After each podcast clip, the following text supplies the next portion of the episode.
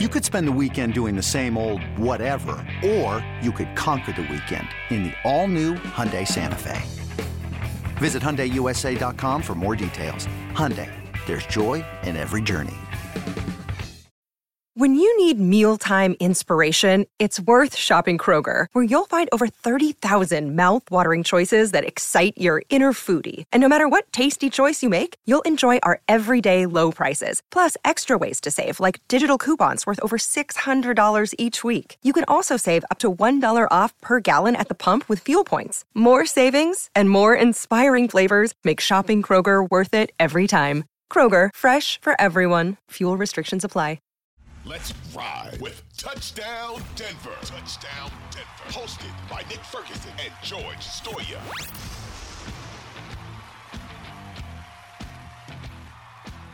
All right, everybody, we're back from that quick break. Uh, and Nick, I said we're going to talk a little bit about uh, Dan Quinn and DeMeco Ryans. Obviously, they're, they're facing each other this weekend. Uh, the two defensive coordinators um, of this group of, of of candidates that the, the Broncos are looking at. Obviously, Raheem Morris, obviously, also a defensive coordinator. But Nick, what do you think of uh, these two guys? And obviously, they've been a big part of the success each of their teams have had this season. I think both guys are, are great guys. Uh, of course, when you when you kind of compare resumes, uh, you look at Dan Quinn's resume; it's a little longer than that of uh, DeMeco Ryans. But both guys, in their time as uh, D coordinators, have been effective. And I, I, would suggest looking at the DeMeco Ryan situation a little differently because he, he's been able to do what he's done in a short period of time. And that that's so important. And being as though you are there with Kyle Shanahan, and you know, Kyle is a very smart guy. We we we, we can see that. I mean, you're on your third quarterback. You're playing with Mr. Irrelevant, and you're still able to be uh, somewhat productive from a, team standpoint. And the biggest thing for me, George, when you think about these two coaches, they're preparing for uh, each, you know, the other person, other team's uh, offense. What is it like for those guys as they try to prepare for interviews with uh, the Denver Broncos and, and, other teams, knowing as though this is a very important game that uh, both of the men are, are actually dealing with? Yeah, it's going to be interesting to see because it's it's kind of funny that they're being interviewed on back to back days, right? uh, in terms of how this is going. I, Nick, I love DeMeco Ryans. I think he will be he would be a home run hire, but I know a lot of people don't want another first time head coach. But I look at his track record, Nick. Obviously, guy played at Alabama, played in the league, I think ten years at linebacker. Um, you know, is very well respected. Is a player's guy. Like he he understands players because he played in the league for so long, right? And what he, he's been able to do in a short amount of time with the 49ers defense, I think is super impressive. And I know that the Broncos already have an impressive defense, but I'd love to see what DeMeco Ryans could do with some of these guys, right? Like you think of uh, a Dre'Mont Jones if they bring him back, like can he turn him into a Nick Bosa type player? But maybe not that that high level, but I, I do think that he could get a lot of out of out of guys like that. Um, you, we talked about Josey Jewell and Alex Singleton and what those guys did this last year. You know, I I, I think that DeMeco Ryans could only elevate their game. So I, I think that uh, he would be a really interesting hire. But the biggest question mark for both of them, Nick, I think, and, and I, I want to know if you agree, is who's going to be their offensive coordinator? We've talked about Dan Quinn, right? And maybe he'd bring in Brian Schottenheimer or Darrell Bevell, two guys that obviously worked in Seattle uh, and were guys that know Dan Quinn and were offensive coordinators for uh, you know Russell Russell Wilson. So I, I think that that's that's the interesting question for this. DeMeco Ryans, we haven't really heard a whole lot. Like, if he's hired anywhere, who is his offense coordinator? Who's he bringing with him? Is it somebody from the 49ers staff, which might be a really good hire considering Kyle Shanahan would be their mentor? Uh, or is it somebody outside of the 49ers? I don't know. But what, what would you say is the biggest question mark for those two guys? Well, it's offensive coordinator. It's been that way for me for a while. I know everyone's talking about, well, who's going to be the head coach?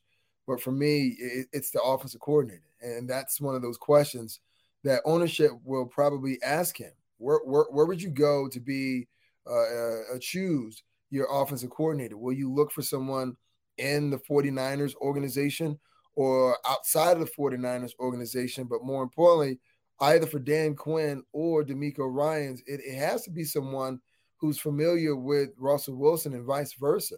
That's the best way you can get the most out of Russell in this offense, knowing as though this team is uh, the Broncos are tied to Russell Wilson for a significant amount of time, and that's the best way. Best best way to do it. And it, it will be surprising to me if the, either man went uh, other places other than Darrell Bevell or you know Brian Schottenheimer because those are the two guys who Russell is the most familiar with, and vice versa. But here's the other thing that DeMeco Ryans can vouch for. I mean, the Broncos have DJ Jones and K'Waun Williams, who when you know when they were playing, they were healthy, they were making plays.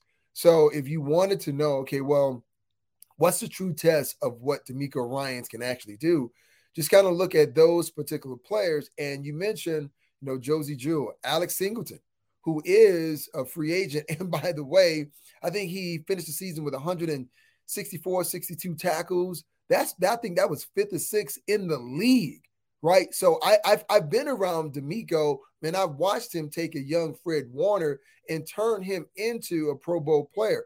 Could he do it for those two guys? There's a possibility. But here's the only kind of speed bump for DeMeco Ryans. The way he sets up his defense is a little different than what the Broncos have endured over the past couple years. So with him bringing in a diff- different scheme, will that make some guys uh, obsolete? That's a possibility. So once again, these are the questions that need to be answered on both sides of the ball. And from the defense standpoint, that could be something that maybe pushes DeMeco out because now he has to come in and maybe change a lot of things on the defense. I was just about to ask, Nick. I, I know DeMeco runs a different defense. What about Dan Quinn? If he were to come in, obviously he would probably take over the, that defensive side of the ball. Does he run? Do the Cowboys run a different scheme than what the Broncos have been doing? Well, a, a, little, a little different because remember it's sort of that uh, you know Gus Bradley what they did in, in Seattle. You want big corners, but it's still you know trying to get after the, the the pass rusher and looking at Micah Parson. I said this before when I look at Baron Browning, he can be the Broncos version of Micah Parsons. And Dan Quinn was here during training camp. Remember, they had that little the, the, the inner squad scrimmage before the preseason game, and he had a chance to see firsthand what this roster could actually look like. So Quinn and hit, putting his fingerprints on this roster, maybe in my subtle tweaks here and there, but what the, the core pieces that the Broncos have, it may fit more of what uh, Dan Quinn wants to do than DeMeco Ryans. But I, I just hope when the ownership looks at this, they just kind of look at it with a full picture, right? Even if DeMeco had to come in and tweak some things here and there, you still have some pieces that you can actually work with because you mentioned, you know, Nick Bosa.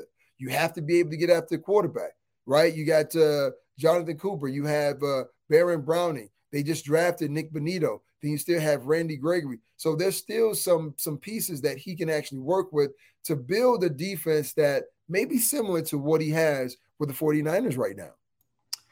Yeah, definitely going to be interesting. Uh, I did want to ask you too, Nick. They play this weekend, like we said. I, I, can't remember. Is that game on Sunday night? Is that right?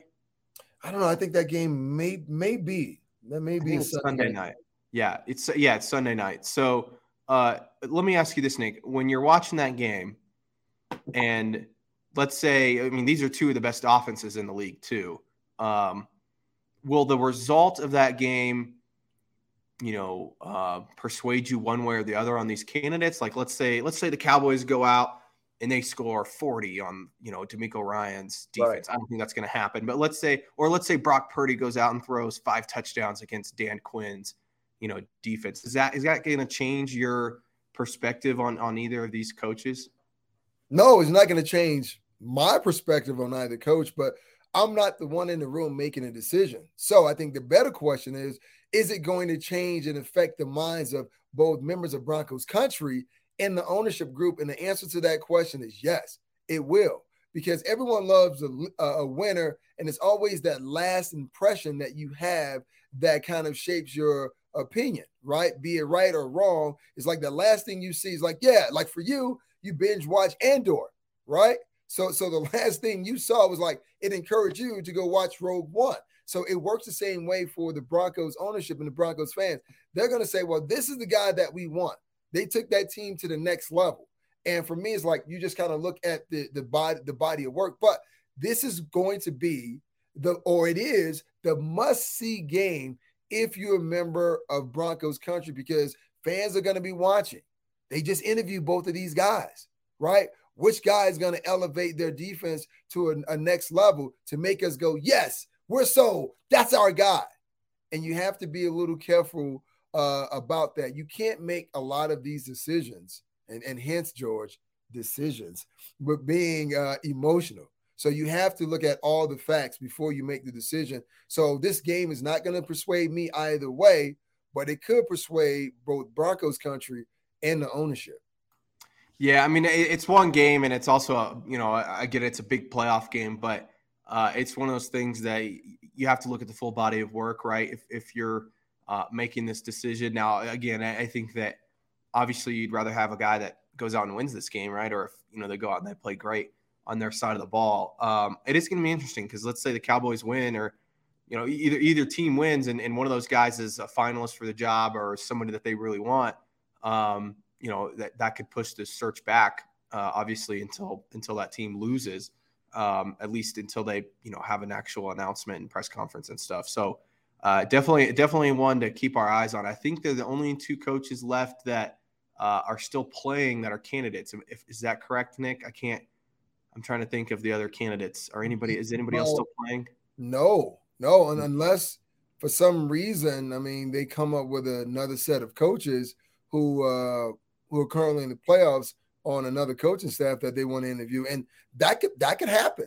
Yeah, that can happen. They they can be persuaded and say, okay, well, hey, Mike Kafka is on the Giants staff. He's their OC. I mean, should we interview him as well? Look what he's doing with Daniel Jones. You never know. Right. That's the whole thing. But I hope they don't do that because for me, if they're doing that, that means as though they never really narrowed their their their the net, as they said earlier when we said in that in that uh, team meeting room, listening to George uh, Paton and Greg Penner say, "Hey, look, we're going to cast a wide net." To me, the net has already been cast. You have your your host of characters. Don't don't add more people to it. Don't add more people. Let me ask you this, Nick, before we take a break because uh, I do think we'll get a group of finalists next week. It, it, I'm not going to ask you who you would pick as your three finalists for the job, but who do you think the Broncos will pick as three finalists for the job next week? And these you, are referring to like maybe the, the second interview? Yes, second. Who's who's who who pick three guys that you think will get a second interview? Not who you would pick, but who Greg Penner and, and, and all them would pick. I mean, with Harbaugh out, I mean, it's going to be Sean Payton again. It's going to be Dan Quinn again. And it's going to be DeMeco Ryans. Because think about what we just said. DeMeco Ryans and Dan Quinn, they face off defensively against one another, right? So, so the ownership could be swayed by what they see, pro or con, by e- either of these coaching prospects and want to bring them in. One of these guys are going to win. So the question is going to be, well, hey, you guys went out, you were eliminated. What would you do different? hey, you won the game. Okay, well, how do you feel as though you can push this team forward? That that's going to be the dialogue. So those are the three guys that I think uh, the Broncos ownership will have back for a second interview. I think it's Sean Payton, Dan Quinn, and I think David Shaw. Nick. Uh, David Shaw. They've already interviewed him already. I know, but I think he'd get a second interview. Uh, I think. Tell me why. I I think that his Stanford connection uh, to Condoleezza Rice and obviously Greg Penner is going to play a role, and I think they think very highly of him. I thought it once they, I think it was, uh, it should have been a, a, a, a, big red light uh, to everybody when they decided to put him in the candidate pool and interviewed him relatively early in the process. That they like him a lot. Uh, and obviously are very familiar with him. I think he'll get a second interview, Nick. I don't think he'll get the job. I think he is like a backup to the backup plan here. Um, and I think he was previously a backup to the backup to the backup before Jim Harbaugh dropped out. But I think that they really like him, and I think that they would like to hear from him again. I think that that's what's going to happen. Come on, George. I mean, you just. I mean, no, I, I don't agree. I'm not saying that's what I would do. I'm just saying I think that th- that's the feeling I get. Well, yeah, but you just said yourself, he's a backup to the backup to the backup. With that being the case, why are you wasting time, or why would you waste time to interview him when you can use that time to solidify and select the next head coach for the Denver Broncos. Why? Just what you're going to bring him in and say, you know what? You watch Dan Quinn. I mean, why did they interview? Why Why did they interview Kevin O'Connell and Dan Quinn again last year? Well, well, if they knew if they knew Hackett was their guy all along, is which is what they came out and said. Why did they interview the other two guys? well, time? Kevin O'Connell, he got the Sean McVay bump, like like most of the coaches who coach with Sean McVay. You get that extra Sean McVay bump, so they want to bring you back in. And he was Kevin O'Connell, that is, he was had the title of being the offensive coordinator for the Rams. But guess what? He didn't even call the plays. But they interviewed him again for the second time, which which blows my mind. Again, I, I don't. I again, I don't know what they're gonna do. I do think it's very clear Sean Payton and Dan Quinn are gonna get second interviews, and Dan Quinn hasn't even interviewed for the first time yet. But I think both those guys obviously are kind of the one-two um, guys right now. We'll, we'll, see what they end up doing. Again, there's a lot of Sean Payton smoke out there right now, Nick. Um, and it seems like if he's going to go somewhere, sounds like it's probably going to be the Broncos this cycle. But again, I've been saying all along, who knows if he really wants to go to the Broncos? I know that there's been some reports out there that they have mutual interest. We'll see if that mutual interest stays the same when the Broncos say, hey, we're not giving you two first round picks to the Saints. And also, I don't know if we're paying you $20 million a year. Okay, here's the thing that got me right? They didn't offer Sean Payton. Correct. They, they, they have spoken to him, let's say essentially twice already. He's mm-hmm. already mm-hmm. had two interviews, right? So they didn't offer him. So if they did not offer him, there's something there either for for them or for him that is creating a little hesitation. Yep. Right. Maybe, maybe yeah. this, this, isn't a job that Sean Payton. I think I think it's also I think Nick this ownership group and this is what people need to to realize because there was people again there's people out there on Tuesday that are like hey don't uh don't let them leave the room give them a blank check. That's not how this group works man. Like they want to view all the candidates. They want to talk to everybody before they make any sort of decision. So I think that's part of it Nick. They're being patient in this because they know they have to get it right. And if you just go in and you're offering you know coaches right on the spot like that's just not I think that shows a desperation factor from the ownership group, and I, I just don't like that. So I, I I think it's a good move that they haven't just offered. And I get it. Sean Payton has the track record that a lot of places would just offer him, but I think you have to be more careful than that, and you have to get some actual answers from people before you offer them jobs. And I think you also got to see. I mean, what if DeMeco Ryans just blows them out of the water today, and you had already offered the job to Sean Payton? Then you'd be kicking yourself, right? Hey. So I, I, think that. Uh, go ahead. What, what, what were you going to say? I know a lot of married guys who are in that situation right now. Yeah. that doesn't seem like a good situation to be in. Uh, that's why you got to be patient, maybe, before you get down on the one. Got to be patient. Um, that's what I'm doing. That's what I tell my mom all the time. I'm just being patient, mom. Hey, just, looking at all, all the prospects. Yeah, yeah, checking out all the prospects. Yeah. Uh, Nick, we got to take a quick break. Uh, and we will get into some of these divisional round games, uh, breaking them down and, and seeing who you like this weekend.